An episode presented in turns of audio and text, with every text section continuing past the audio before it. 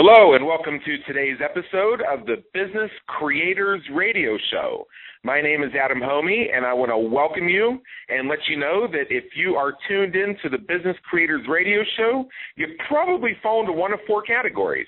You are an entrepreneur, small business owner, or local business owner. You're a marketing or business coach. You're someone who helps folks like entrepreneurs build their businesses. This includes social media managers, web designers, media and publicity experts, anybody who helps others win at the game of marketing. And of course, you may be a do it yourselfer who just loves to have your own hands on the levers and run your own business and run your own marketing. If you are one or more of the above, please take a moment, explore episodes, and discover how our experts can help you win at business and marketing at www.businesscreatorsradioshow.com. Also, be sure to check us out on iTunes. Our iTunes channel can be found by doing a search for Business Creators Radio Show. Every five star rating is greatly appreciated and helps us spread the message. Now, today's episode is something that's very close to my heart, and this reflects challenges that even I've had before. As an entrepreneur, as a business owner, as the leader of an organization that renders services to others, I found myself in many of the same situations we're going to talk about today. And I know that many of our listeners have found themselves in situations thinking, you know, what's going on with my business? Uh, why does it seem like I'm doing all the right things, but I'm not growing? How is it that I'm doing the same things that other people who claim they're making millions of dollars are doing, and here I am struggling? Uh, it's like I have the it's like I have the deadly deadlines, and how am I going to get to the gym, and how am I going to enjoy life? So for today, I'm very, very, very excited to have with us our special guest, Carolyn Herfurth. And the title is Business Unusual Relief for Smart Women Who Want to Do Business Their Way Without Working So Damn Hard and Having Fun Doing It. Now, for the gentlemen, there are great tips for you here, too. So this is really for everybody. But I just want to make sure you're aware of that. Now, just to tell you a little bit about Carolyn before we jump in, Carolyn Herfurth uh, is the founder of the Biz Truth and the creator of the Art of the Ask Academy. She's a serial entrepreneur, author, speaker, trainer, and business mentor. She's advised thousands of people to make thoughtful decisions about business ownership and helped launch nearly a hundred businesses. This is definitely somebody we should listen to.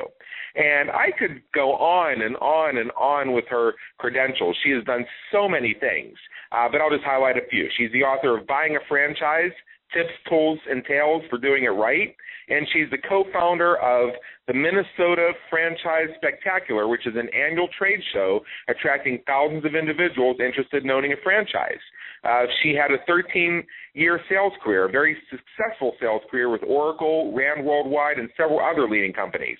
She speaks extensively on sales and business ownership to a variety of entrepreneur groups, including New York Expo, Savior the excuse me, Savor the Success, Small Business Expo, SHE Summit, the She Summit, Enlightened Entrepreneurs, National Association of Women Business Owners, SCORE, Small Business Development Center. I can go on and on and on and on and on. Carolyn, how are you doing today? I am really great, Adam. Yeah, I'm so happy to have you here today. Thank you so much for joining us. And as uh, our listeners saw, I was just reading some snippets from your bio. I mean, there's a very, very, very long list of accomplishments here. So uh, what I'd like to do here before we get started is, uh, Carolyn, I'm, I'm sorry, can you hear me? Yeah, I can hear you just fine.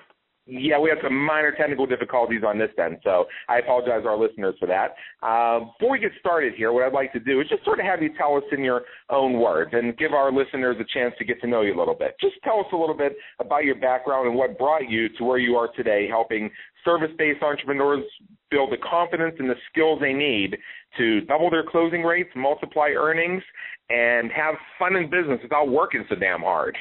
Oh, fun is what it's all about. it's gotta be fun. Oh my gosh. Um, yeah, it. I, I, so just you you already touched on some of this, but I was in corporate America doing sales for 13 years. Started my first right. business 11 and a half years ago, and uh, what I specialized in at the time, which you know the title of my book and the franchise expo that I co-founded um, indicate, I specialized in helping people find and start franchises, and it was really fun for you know several years and then i just i i, I was watching my clients um who had invested all this money in starting a business and they had a business in a box. It was everything was done for them except they had to execute right. and they had to sell and get clients. And I watched them struggle with the sales piece of the business and I thought, well, I've been selling all these years. I can I can help entrepreneurs sell and right. maybe I should do that. And then I also felt this real need to create something of my own. Um something new and fresh. I've always been someone who's kind of antsy. Um, you know, you as an entrepreneur and those of you listening, everyone has kind of that little built-in shiny object syndrome to a certain degree. But I was ready. I had, I, I had, you know, so I hit the seven-year itch in that business, and I started the Biz Truth, and really focused on working with service-based entrepreneurs and helping them master selling their own services. Selling a product is one thing, selling yourself is completely different. So that's what I really focused on. And then because I had spent so many years helping people design business models, it just was a natural extension of teaching people how to sell. Because if you don't, if your business isn't set up right, it's really hard to sell it. you know, it's really hard to get mm-hmm. clients. so, um, so that's really the long and short of it. And I'll tell you, I really struggled with selling myself when I started my first business, even though I'd been successful in corporate. Right, because so there's a big difference between selling somebody else's stuff and selling your own. I think we'll get into that a little bit. Huge difference, yes. Yeah. Yeah. So here on the Business Creators Radio Show, for those of you who have been listening, you already know this. For those of you who are new to us, welcome. And just want to let you know that part of what we do here is we provide our listeners the tools, techniques, and strategies to help you quickly grow your business and win at the game of marketing. Now, a lot of our listeners tell me that they have everything they need to execute any of the strategies we share, except for time and money. Now, Carolyn, do you see this as an issue for those who are trying so hard to succeed in business? I know I shouldn't I shouldn't laugh. I'm but I've I've I've done this to myself before. I think that we have this this belief that business has to be hard and that it um that there's some magic bullet that will solve everything for us and until we find that magic bullet then we're just going to have to toil and struggle. And i don't believe that. I i and i and i also don't believe there is such a thing as a magic bullet. The magic bullet is within you.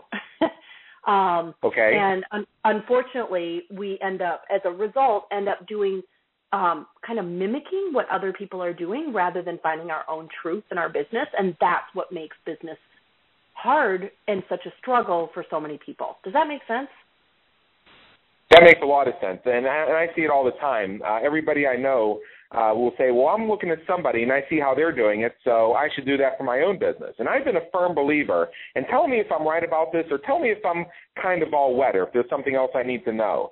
I believe that Worship of your internet marketing heroes praise of a false god. And what I mean is if you find somebody and you try and just simply copy what they're doing, you're making a lot of assumptions about your own market and your own business, which means basically you're assuming that your market and your business are actually their market and their business. What works well for them may not work for you. My belief is is you study mentors, you study those who have blazed the trail before you, and you find the best of what's out there that resonates with you and for your business and you adapt it and then you sort of create your own style. And that's what gets see success. How am I doing with that? Uh, tell me how I'm doing. I, I I do agree, and I think it is good to see what other people are doing. But you're right, the the direct mimicking of wow, that really works for this guru coach, and so I'm just going to do what she does. I'll tell you, I have done that, Adam, and right. I have regretted it. A painful, painful experience, and you know, it, it, it, it's so you're right. You're absolutely right. Unfortunately, people ha- um, get lost in the in the observing and the mimicking and never really truly find their own voice and their own way um, because they don't know some of the foundational pieces of business that they, that will really help them do that. Sure. So they're looking to copy a model, but perhaps they're not really understanding what drives that model because that yeah. model is successful for that other person. That person may understand the foundation, then they built their own mansion on top of it. So what they're looking at is they're looking at the mansion, but they're not looking at what supports that mansion. That's absolutely right. Absolutely right. Okay. All right. So let's dive right in here because we have a lot to cover. Is this unusual? Yeah. well, you know, it's really interesting because I so doing business as usual is following everybody else, just like we just touched on. It's looking what right. other people are doing. It's it's doing it the way they do it, even if in your heart or your stomach or your gut or your head there's this little either it's either a little tiny voice or it's a big freaking screaming neon big screen that's saying no no no don't do that. So unfortunately too many people are doing business as usual which is copying everybody else instead of do- doing business unusual which is leading yourself. It really is. Right tapping into that. So I like to call it business unusual. I also call it biz happier because when you're doing biz, biz business unusual, you're do you're you're you're doing biz happier. You're it, it, it takes away the hard. Um, hard is is the mimicking. It's the copying. So that's what that's what business unusual is all about. Right, right. And I think we raise a very critical point, which is yeah, we're all trying to mimic what other people are doing. At least I see way too many people doing that. And I think what gets lost, and I know we're going to touch on this a few more times, just we work around the circle, is we lose our own truth in all this. We do things because somebody said, oh, yeah, you have to do that. I make the point in my own business sometimes, and I've written articles about this, just because your business – should do something according to the market. Like, let's say you offer one type of service, which means you really should offer this other type of service. Doesn't mean you have to. I classic oh. example. I've seen so many marketing companies that offer products, that offer training programs, and they'll say, "Oh, and we'll build your website for you too." Well, do you know how many of those websites actually get done? Right, right, or done well.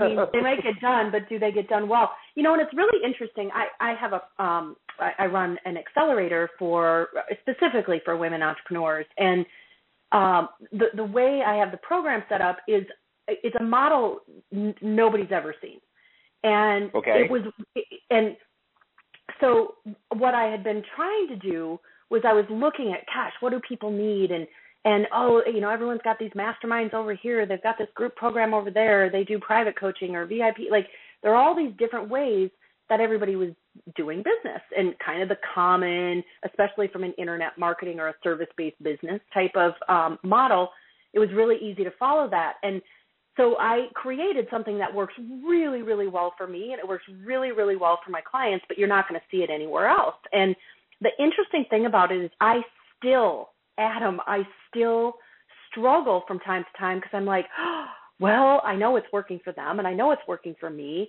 So that's all good.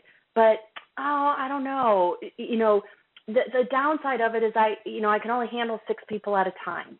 And you know, when you only have six people in a program, are those six people going to talk enough about you and their experience with the program? Like you don't have the the mouthpieces. So I look at some of the downside of it. I'm like, but I can't have a hundred people in that program and still deliver the same results. And so there is like there is there's always a little for me as successful as this program is there's always still a little bit of an internal struggle like wow i could wish you know i wish i could serve more at once so that i could have you know greater word of mouth.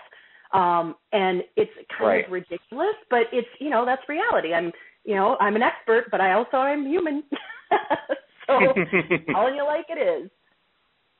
Right. You're you're and I, and I think you're you're onto something with that as well. Now, being in a service business especially is tough, and you're touching on some key points that we run into with service businesses, which means you know many times we can only serve so many people at a time unless we expand the team, and that's a road I've been down twice in my life in my business before. Now, I know so many service business owners who have these dreams of disconnecting their direct phone line and going into full blast, full time info marketing, which you and I both know is a very tough way to go. You can be extremely successful at it, but you got to be focused at it. Now, what do you see are some of the unique challenges facing service based businesses, and how can we overcome them? Well, gosh, there are a lot, a lot, a lot of layers to that question. So, um, uh, and really a lot of layers in the answer. So, you know, one really obvious. So, gosh, where do I want to start with this? So, one really, really obvious thing is you have to figure out, well, gosh, what's the right thing to offer people? And so oftentimes people start there like, oh, well, I've got this package or this program or whatever I want to do, uh, you know, whatever I want to offer. So they might get that piece figured out and get it figured out somewhat, you know, in a way that feels like, oh, well, that was easy. Um, but then we get into the right. whole list thing. What kind of community are you dealing with, and how plugged in are you to them and them to you? So we've got social media, we've got email marketing, we've got word of mouth, we've got, you know, if we're trying to just keep everything to this is an internet based question, so I'll stay out of where I make most of my money, which is offline. Um, right. But but though that is really difficult, and I think um, one of the struggles that I personally used to have, and um, a, a lot of my clients and colleagues have had, is really finding a way to a express your authentic voice. So we are all Pavlov's dogs as consumers and as business owners. Right. It's like um, a, a, lot of internet marketers will use the, the the trigger and alarm and try to scare us and like rub salt in the wound about how the world is going to end if we don't buy this program that they offer. And that works really well because we respond to it.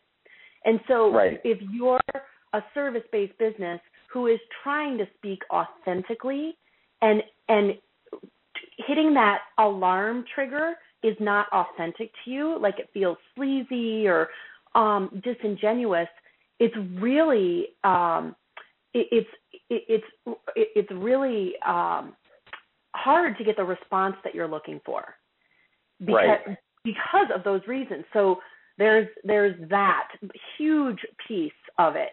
Um, so f- for the people who are on your list or in your community, finding that way, that balance is so critical. And we're all buried with email.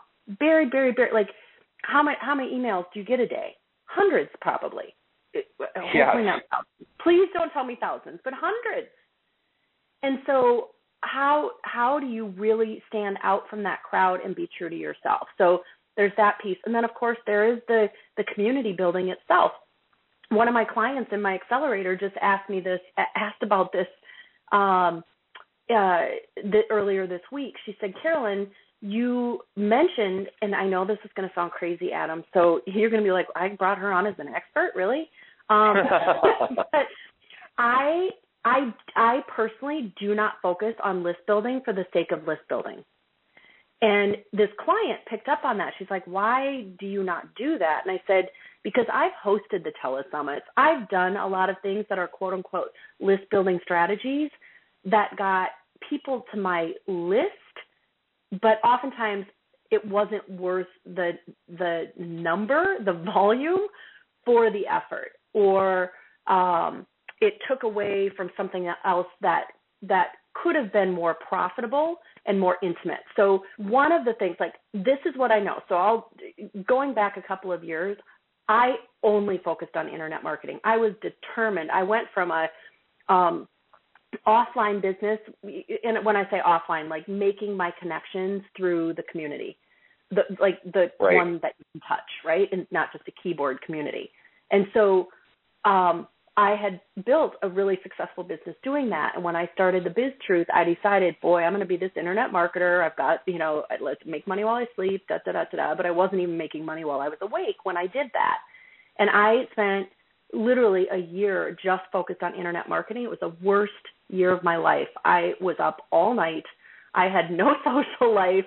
Um, I didn't make much money. It was, it, it, you know, it's all relative, right? But I didn't right. as much as I wanted.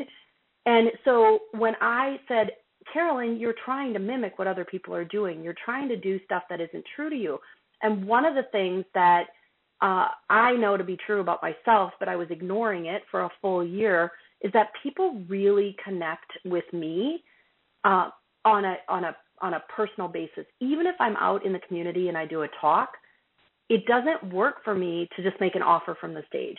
My offer has to okay. be, hey, and if you want to talk, if you want to chat, and I might be like winding around. I'll get back to your question, Adam. But I mm-hmm. like I've had to learn what really works for me and what people respond to.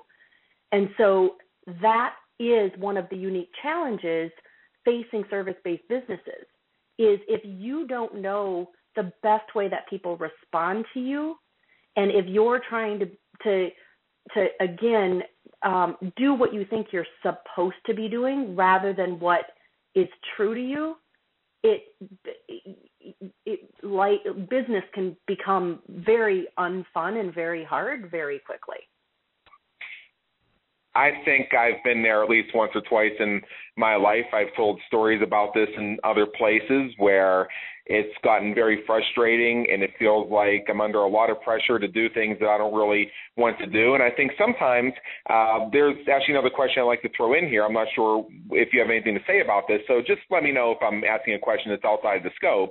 But I find with a lot of, particularly service based entrepreneurs, their businesses rely very heavily in many cases on word of mouth and referrals. And sometimes they find themselves in situations where their referral partners are trying to strong arm them them into accepting referrals they don't really want. Uh, I, I think a classic line could be something along the lines of, wait a minute, I'm referring somebody to you and you don't want to work with them. Well, maybe I just won't send you referrals anymore. We'll see how your business does then. Or they'll say, hey, you know, I want to send you all these referrals, but uh, I need you to do this and the thing that they're asking you to do is something you don't want to do or it's something that makes you uncomfortable. I mean, at one you know one time I had somebody say to me, you know, I'm aware that you have such and such person as a client, and unless you stop talking about them on your blog, I'm not going to be able to send you referrals anymore. Now, in that case, I told them, fine, don't send me referrals because I'm not going to uh, I'm not going to betray one of my best clients. But I think many entrepreneurs do find themselves in situations where it feels like their referral partners are trying to take them down roads and sometimes with people they don't want to go. Do you have any thoughts on that? Stop. you know, I think what you did was right. You're just like, you know what? Forget it. Then your referrals aren't, you know, then that's fine. I think life is way too short to do business with people you don't want to do business with. People who don't bring you right. complete joy and make you like make your toes curl because you're having so much fun in uh in working with them. So if somebody says, "Oh, I'll send you business if you do business in this way," well then you're not being true to you and ultimately the client is the one who suffers. Um and then that circles back around because what goes around comes around, right? So if you end yes. up doing business in a way that doesn't work for you, you're not going to have these delighted clients who are like, "Oh my God, you've got to work with Adam. He's the best. He like totally over delivered." I felt like I was at Disney World because he under promised and over delivered, and it was amazing. Um, and there are a lot of people out there who can send business. There just there are tons, and so I, I you did the right thing in that case, and I would encourage anyone else to never. My my five word mantra is dare to live your truth, your truth, not somebody else's truth, your truth. And so anytime I ever question, like, wow, does this feel right, or um, is there something like this deeper knowing inside of me that says, wow, not only on the outside do I kind of get revolted by that, but on the inside I know it's not right for me, even though short term it feels very alluring to say, ooh, or tempting to say, oh, I should do it because you know I really like it's going to bring in this much revenue, and we start justifying and rationalizing, and then you're screwed. Uh-huh. Can I can I say that on this show? you you can you can say whatever the f you want. part of what attract part of what attracted me to having you on the show here is when you showed us the title you wanted to share with us about doing business your way without working so damn hard. I'm thinking, yes, this is something we absolutely need to share. This is something that absolutely needs to be said. And before we move on to the next segment here, I want to highlight something that you just mentioned. When you accept referrals and you do business in a way that is not an element of your own truth, this is what people miss way too often is that customer, that referred customer is ultimately the one that suffers because your heart's really not in it. It's like you're here because you have to be, because somebody bludgeoned you into it and you can't stand the person or maybe they're a nice enough person but they're really not somebody you would ever willingly take on as a client of your own and then you end up i mean you may do a good job but there's a difference between doing a good job and doing an oh my god this is an absolutely amazing you must hire this person type job big difference.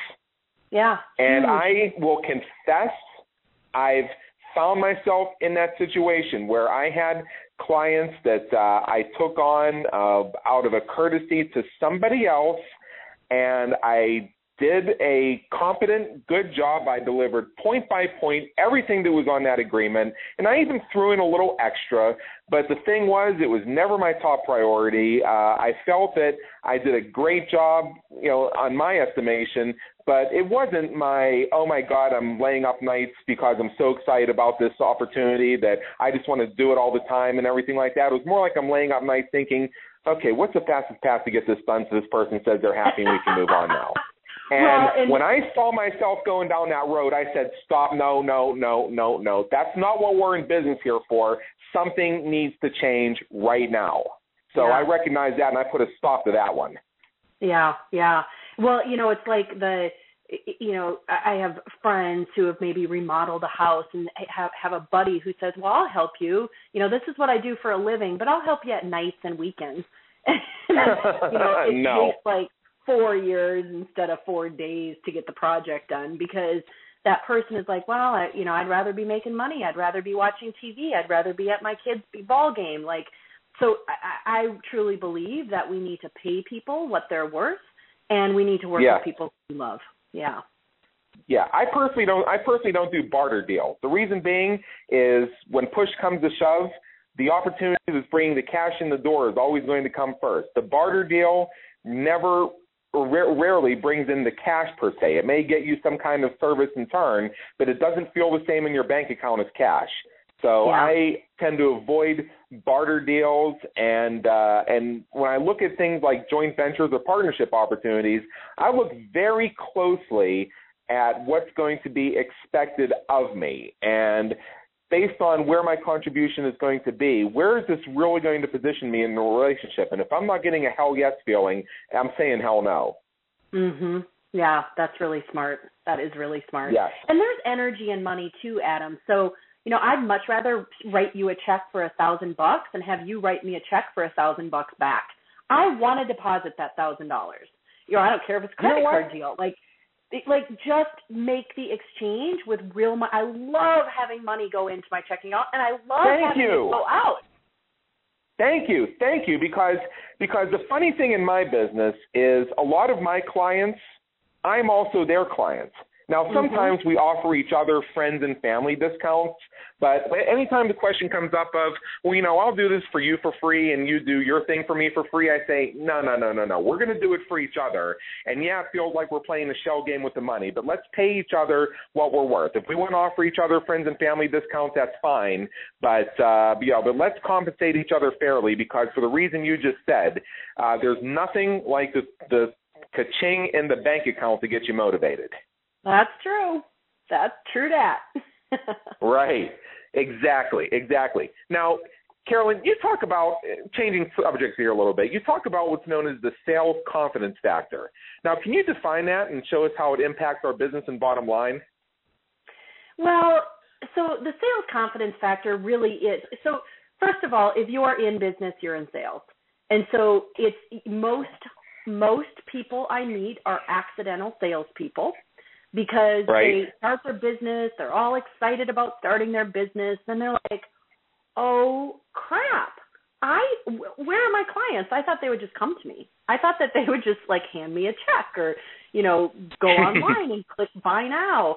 And it, it's not working that way. So now what do I have to do? And they go into this panic, um, and in many cases, sheer terror that they have to sell and so there's this so there's that that at play. And then there's this other thing of then they're like, okay, well, I'll make some calls, I'll do some networking, I'll have conversations with people, and they kind of like force themselves to do it. Especially if you're a woman, you have to wear Spanx if you're out networking, and that's a not that you know tugging those things on isn't funny fun, Adam. So, um, right. So there's that piece, and then oftentimes those, those conversations, people think it's their job to convince the potential client to buy from them. So it's like me sitting here and pitching you and saying, "Oh my gosh, Adam, you totally need to buy this thing of mine because it's the best and it's going to help you do this, this, and this." And you know, I I think it's my job to convince you when really it's not. So there's that that um that glitch in a lot of people's conversations. Another thing that people do that is a mistake when it comes to selling is not only try to convince, pitch, or you know present someone with their with their their attitude, uh, with their attitude, with their service or whatever they're offering. There's also mm-hmm. this piece of um, God, I just lost it. Dang it. there's there's also a piece of um, not knowing how to to I like to look at a sales conversation as a collaboration. So there's there's this other piece of feeling like, well, I don't want to brag about myself or I don't want to push it too far, I don't want to step on any toes. And so you might have a perfectly nice conversation, but not um, know how to close the deal. So all of this stuff gets wrapped up. So it's like, okay, I'm in business. You you you, you totally ambush me with this sales thing. What I have to sell, and then I try it and I suck at it and I I don't feel true to myself doing it and all of these things are all like bundled up. So there's tons of like negative energy that goes with um what selling represents for people. And so what happens when that happens is you lose confidence. And we've especially women. I don't know about you guys, but women are are taught not to sh- not to shine or not to show off or not to brag.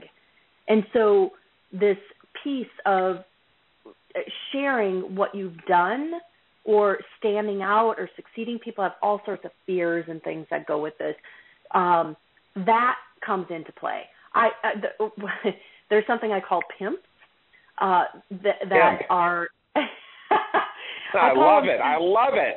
yes, I pimps really interfere with a lot of people, and pimps is an acronym. So the the first P stands for purpose, and um, pimps it, it's a lot of times people aren't aligned with the, what their purpose is. They don't remember why they started their business or what they're doing it for. So you know that's one. Um, uh, the I in pimp stands for influences. We have these influences that um, we were brought up with our parents and how they talked about sales. So that example of you know don't shine or don't brag about yourself or you know you can't make a lot of money or you're going to be like the man um you know and we're all railing against the man. So there are these influences right. that we get growing up. Um the m in pimp stands for manipulation. So that's where hey well so let me ask you this. Have you ever bought something that you feel like you were co- you were manipulated or coerced or kind of cornered to buy? Has that ever happened right it, probably like most people when i ask that question when i'm speaking they'll raise their hand like oh my gosh yes the car or the this or the that and so manipulation like we have this association with if I'm selling, I'm manipulating, not realizing that there's a different way to go about doing it. So that's the M. Um, the second P is um, it's been so long since I've talked about this. um, is that we don't have the personal self worth. So this is where we start to we start to um, uh, really we don't own the value that we deliver.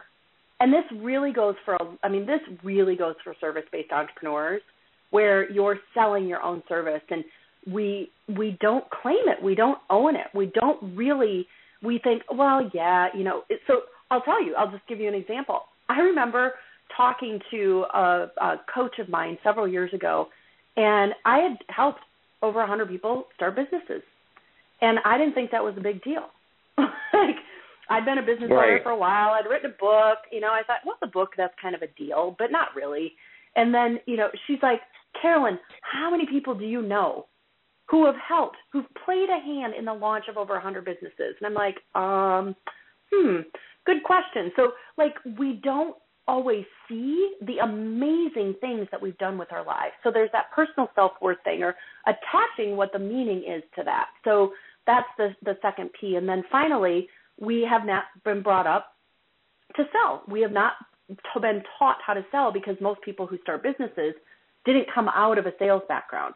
You know, I went into business. I went I graduated from college and I knew I wanted to sell because my um sophomore year in college, one of my marketing um professors said, Well, most people who run companies came out of sales. Most presidents and CEOs had had been accomplished salespeople, and so you should really learn how to sell. And I'm like, okay, well, that's where I'm going to start. Um, so, but most people who start businesses don't have that background or that passion for learning to sell in the way that I did, and I recognize that. So these pimps really interfere with um, with the sales confidence. And so, in order to really get started, is to recognize okay, which of these pimps are really in the way, and what do I need to be doing to uh, overcome them, and that then, as you start ticking each of those pimps off of your list, and really embrace that sales is a collaboration and it's fun, your sales confidence totally shifts. And sales becomes fun instead of something you dread. Long answer to a short question. Does that make sense? That makes a lot of sense. Now, on a related topic, and you've you said this. If you're an entrepreneur, you're basically in marketing and sales because otherwise, how are you going to grow that entrepreneurial venture? I mean, if you're in business, you are in marketing, you are in sales. And having to do sales and marketing is not the same as being a salesperson or a marketer, as you explained there, because you have all these issues with the pimps and every, everything else. And I've also right. heard you say that you believe that we're all born salespeople. So um, how can you, you know, how are we all born salespeople? I mean, is this is this am I simply restating what you just said because the pimps are in the way, or is there something else we need to be aware of that helps us get that born salesperson out of us so that we can go forth and prosper? Right. Yeah. At, at that, no, the, it isn't the same place. So I think we're all born salespeople because when you are born, you you're not you don't even have awareness, right? You're not really conscious yet. And so you're a baby, you're hungry, you cry. Your diaper is full, you cry. You want to be held, you cry. And so crying is the first form of selling. It's getting attention. and we so we all like have this natural instinct as kids and it may not be the you know the smoothest way of selling. It's not like today i'm going to cry and go adam i want you to buy this from me. You know it's that's not how it's done today as adults. But as kids you are a born salesperson. You like you know how to get attention and to get what you want. Um and it's up to your parent to know whether you're hungry or whether they need to change your diaper or whatever. Not all parents have that figured out especially on airplanes dang it um, but that's that's a that's a gripe for another day. Um, so so we are born salespeople, and if you think about it, when you're like, let's say that you're with your your wife, your partner, your significant other, and you want pizza and she wants Chinese. That conversation is uh, like both of you are are having a conversation or selling what your point of view is on why you want pizza instead of Chinese, or your wife is selling you on why the garbage needs to come out. Now, it's not always the smoothest, most enjoyable sales um, situation, but we do it naturally because it's there because there are things that we want or that need to be get, need to get done to make the home a happier place or to make the relationship more balanced. So that's what I mean by we're all born salespeople. But then life knocks us out of it, knocks it out of us and we we quit asking for what we want. We get rejected and so we think, "Oh gosh, I'm not worthy." And all these things keep popping up and it does really that's where the pimps start to to um, really play a big factor in our association and relationship with what selling is all about. You want to talk about things that knock the wind out of you. Um, in these tough economic times, and the people say just keep getting tougher and tougher and tougher, getting seed capital or getting a loan is tougher than ever. I mean, back in 2008, I had loan officers showing up at my apartment unannounced, holding the agreement and the pen. That's how much they wanted to loan me money. True story. This really happened. I kid you not. It actually happened. But man, uh, five years, yeah, and, and back in 2008, I took on that loan. I paid the thing off on time free and clear on my credit report, big check mark. He paid that loan on time. So five years later, I decided, yeah, let's do it again. And they said, no, we won't because you don't make enough money. And I'm thinking, okay, what I'm asking for is a simple debt consolidation. if you give me this loan, it solves the very problem you claim I have. That's why we're having this conversation.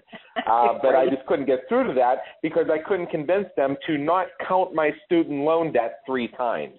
Oh my goodness. It, it, it's just silly some of the things that they will do to deny you money. So it can be very disheartening. All you need is a little cash to get the engine running. All you need is a is a little bit of something, a little bit of cushion to help ease the ride, so you can go on and do your entrepreneurial thing. But man, the the clamps on the cash have really tightened up, especially in the past three years with all the new regulations and all the changes in the economy. So if your business is down or you know that having a little bit of cash come into that business is going to make a big difference and it's going to get you motivated and it's going to get you moving forward. How can you fund your business when you're in the slump or just need the cash? Because we all need cash. You know, well, if so, if I actually have a whole um, report on different ways that you can fund your business. So, uh, you know, you, there obviously are loans, but you're saying, okay, let's say you can't get a loan. Let's say you're not in a position to get a loan. Is that the question? Or That's the question a lot of people are facing right now. Yes. Yeah, yeah. You know, it's interesting. Um, uh, there, there, there are a lot of different ways, and you're not going to like my answer because it's so obvious. Um, but I, I, I only work with service-based entrepreneurs, and so the the question I or the thing I say to every single one of my clients is, well, how can we make money with what you've got right now? What can we do okay selling something, anything. So short of oh, you can cash in a 401k, you can do this, you can do that. Like short of all those, you sell something on eBay. So let's just set those things aside. One of the things I do with every single one of my clients is every person has something to offer that's worth something, no matter where you are, what phase you are in business. And so I call it, so what I do with clients is I do what I call a money momentum session where I, okay. I ask a bunch of questions and then I look at your business. So I look at every asset that you have, and I'm talking assets like it might be your list, it might be an idea that you've got for something you want to do, it might be taking something bigger that you sell and breaking it apart. And what I do is I find a way for people to make money right now without having to get a loan, without having to you know, go to the credit cards or do something like that. So I know I'm answering the question probably in a little different way.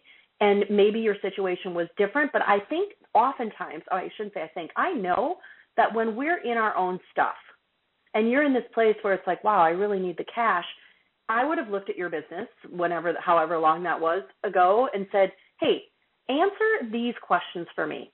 Send me this paperwork and then let's get on the phone because I'm going to give you something that you can do right now to take the skills that you've got and the assets that you've got and and we'll find something that you can sell right now to start right. generating cash so you can fund yourself rather than funding you know getting funding through someone else and it's right. really interesting because i have um I, I i do that service for my clients who join my accelerator and one woman she got 29 new clients in less than two weeks. And okay. it was just like boom. It, so it's it, I know it sounds so simplistic and like I'm some miracle worker. That's not my point, but I I do believe that if you can find someone else to um, put fresh eyes on your business, you can all, often find ways to create your own cash rather than get funding from someone else.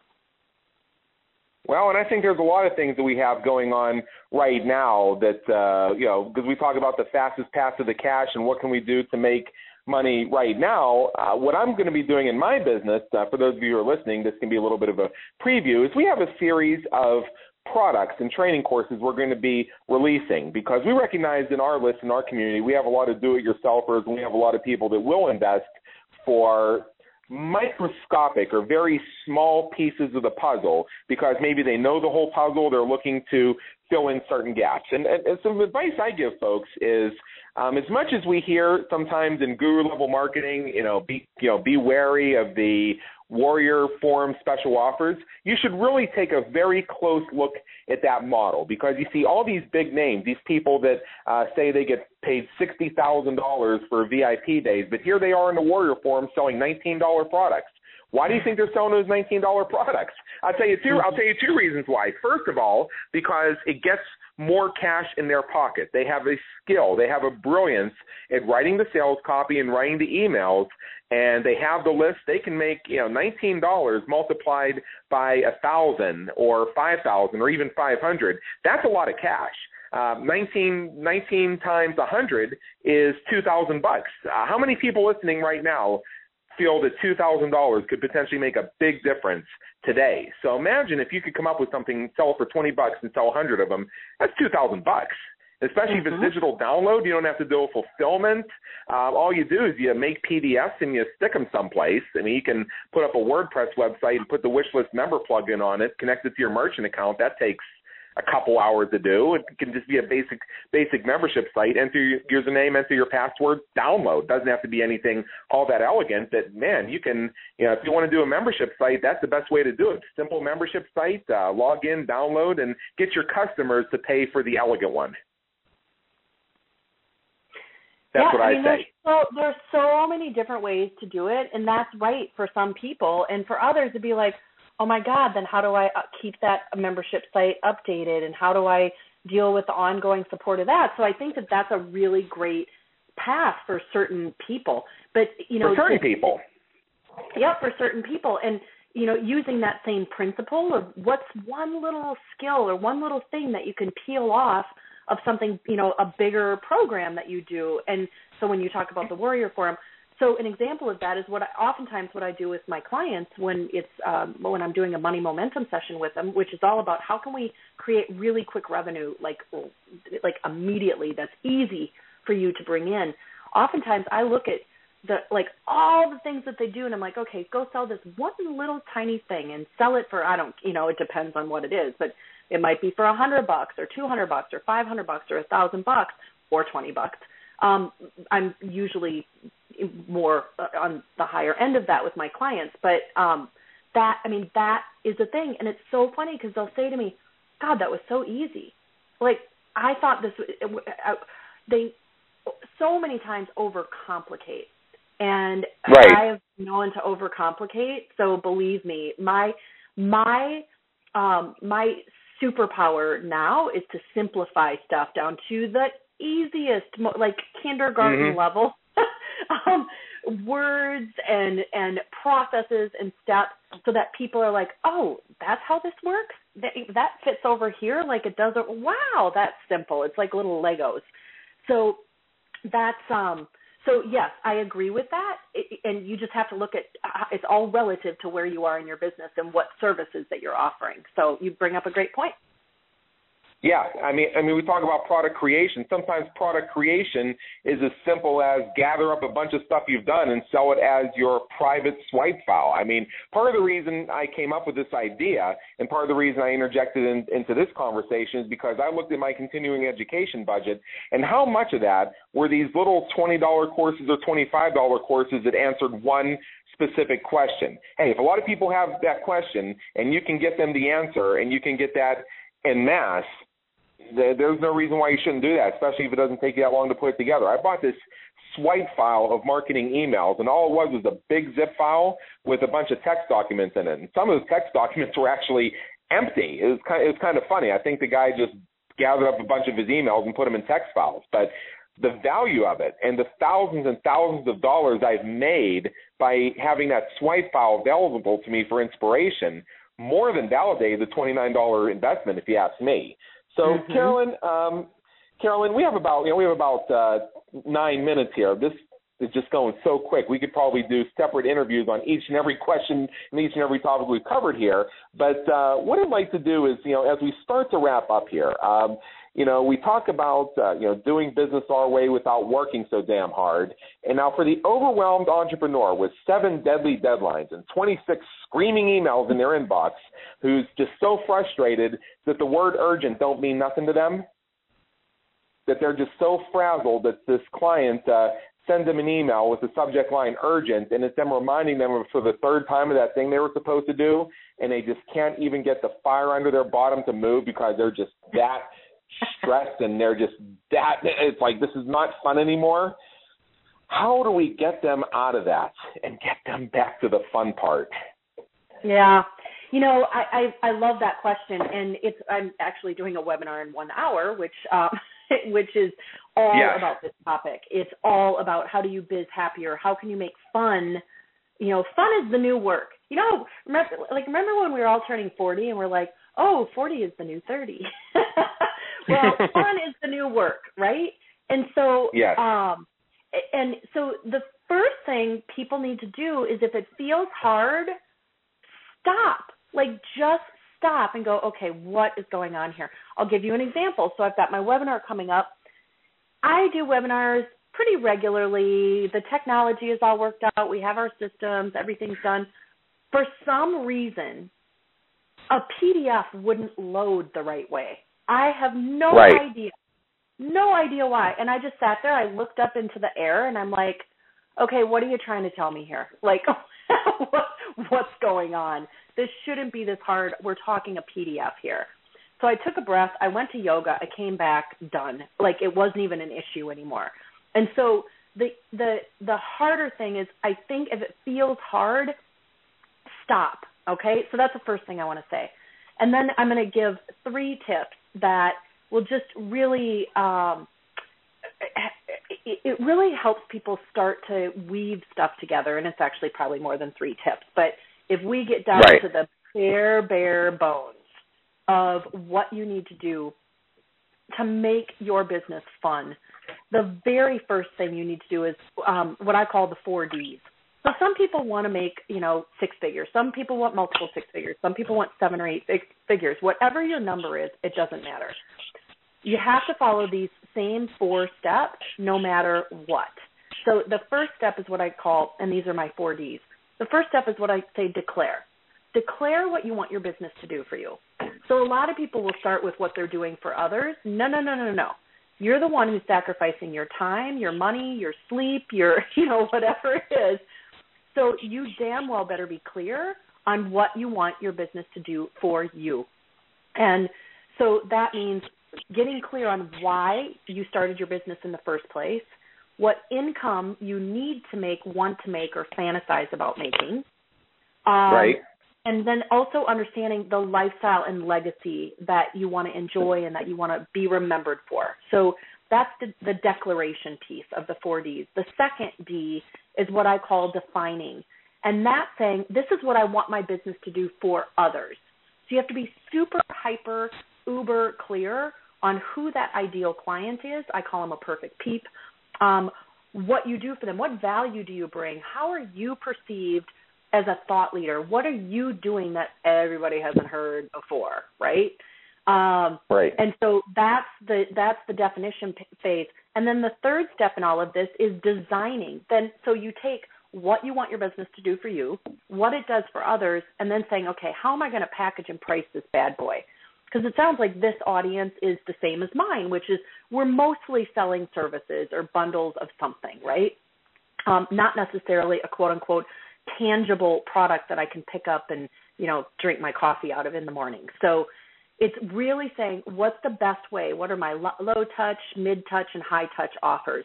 What are my price points? How are all those numbers going to work together in order to make sure that I get what I want, that I declared that I want, and that's going to deliver the greatest impact with in most cases with hopefully the least amount of labor um, to my clients sure. but really makes them feel feel like they're getting great value so that's the design phase and then the fourth step of that is to do it go out and do it and that's your sales and your marketing but oftentimes people they move those things around they don't really understand how many people have i talked to who come to me and say, "Oh, I created this product. I want to sell it, and I want to make a hundred thousand dollars this year selling my hundred and ninety-seven dollar product," but they don't have a flipping list.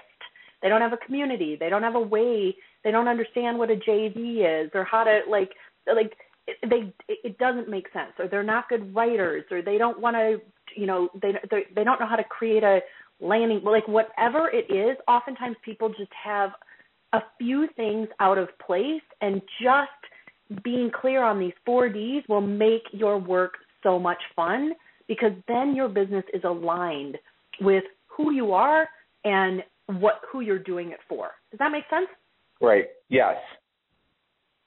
Yes, it, may, it makes absolute sense. And I think that when we look at a model like that, I mean, even I was looking at it in terms of some of the breakthroughs that you know I could experience or that others could experience. As I said, when I interview our guests here on Business Creators Radio, not only am I the host, but I'm also a student with pad and paper out right along with everybody listening. And I think that there's a real key lesson in that. And I'll tell you the one that struck for me is you told the story about having the challenge uploading your PDF with your webinar. Yeah. I am one of those people who can't stand when something doesn't work. I I don't like uncertainty. I don't like things that are broke, and I just go crazy over why. That would be something that would actually sometimes put me in a tailspin. Like, why doesn't this PDF work? And I think what it is is uh, there, there's a streak of perfectionism, and I think in the past there have been um, people in my life who've demanded an inordinate amount of perfectionism. Where if I were to go to them and say, you know what? I don't know. For some reason, this PDF just won't upload. I'd have to answer 37 different questions about, well, how is the PDF rendered? Why isn't it loading? How big is it? What's in the PDF? How do you make PDFs? uh, why, why, why are you using this software? Explain to me your process for uploading a PDF. How can this be so difficult? I can do it and uh, and you know, and these were situations where God help me if I said something like, "Well, if you can do it so easily, show me how," because obviously I'm missing something. That would be, you know, that would be like the the kiss of death. And you gave me something to think about. So, okay, so the PDF doesn't upload, fine. Uh, maybe the system's broken. So, does this PDF need to be uploaded right now? Well, it looks like this item just might have to stay on my list for a while. I'm going to have to come back to the PDF later. I'm going to have to go meditate or run or just switch gears to something else right now. And if I, damn it, if I can't get that PDF to upload into that module, then we're just going to have to send them an email with a link to the PDF we'll upload on Amazon. the bottom line is, the bottom line is they'll still get the PDF. And I learned in time to just push back on that and say, look, I can't get the damn PDF to upload. We're just gonna have to send them an email, and uh, the client can, you know, be all puffy if they want to. But if they're the kind of client that I want to work with, they're going to say, this is why I value you because you find your way around obstacles. That's right, how I can tell exactly. the difference between the client I want and the client I don't want. So, yeah. so Carolyn, I want to thank you so much for being with us today. Believe it or not, we are actually at the top of the hour already. and we have uh, just two minutes left before Blog Talk Radio tells us that we need to to go uh, log off so they can move on to their next guest here.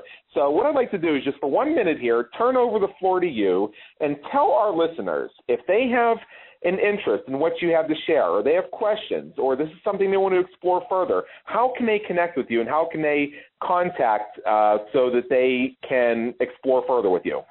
Yeah, absolutely. Well, I'll, I'll start by saying that you asked great questions today, and it was really fun because you came from such a different angle. And I have so much more to say on every single question you ask me. So um, one of the things that I would recommend is I do a free webinar called bizhappier.com or bizhappier. Yes. Not harder, and you can go to bizhappier.com, B-I-Z-H-A-P-P-I-E-R dot com, Mhm. and access that webinar. Um, it's it, it it walks through the four Ds, what you can do in marketing and sales. I really cover the five levers that are so critical to to knowing when to pull them, how to pull them, why to pull them in your business so that you can do your business your way. So that Yes. you can do business unusual. So you can do business happier. So that is um, probably the the a, a great way for people to get started. Or you can just go to my website and that's thebiztruth.com. Thebiztruth.com. Yep. I'd just like to remind all of our listeners here today that if you go to businesscreatorsradioshow.com, just look at our archived episodes and you will see Carolyn Herfurth's profile with links to her website and her social media. So, Carolyn, once again, thank you so much for spending time with us today in education. Thanks, Adam. Have a great day. You bet. For everybody listening, this is Adam, both host of the Business Creators Radio Show. Until next time, take care. We'll see you.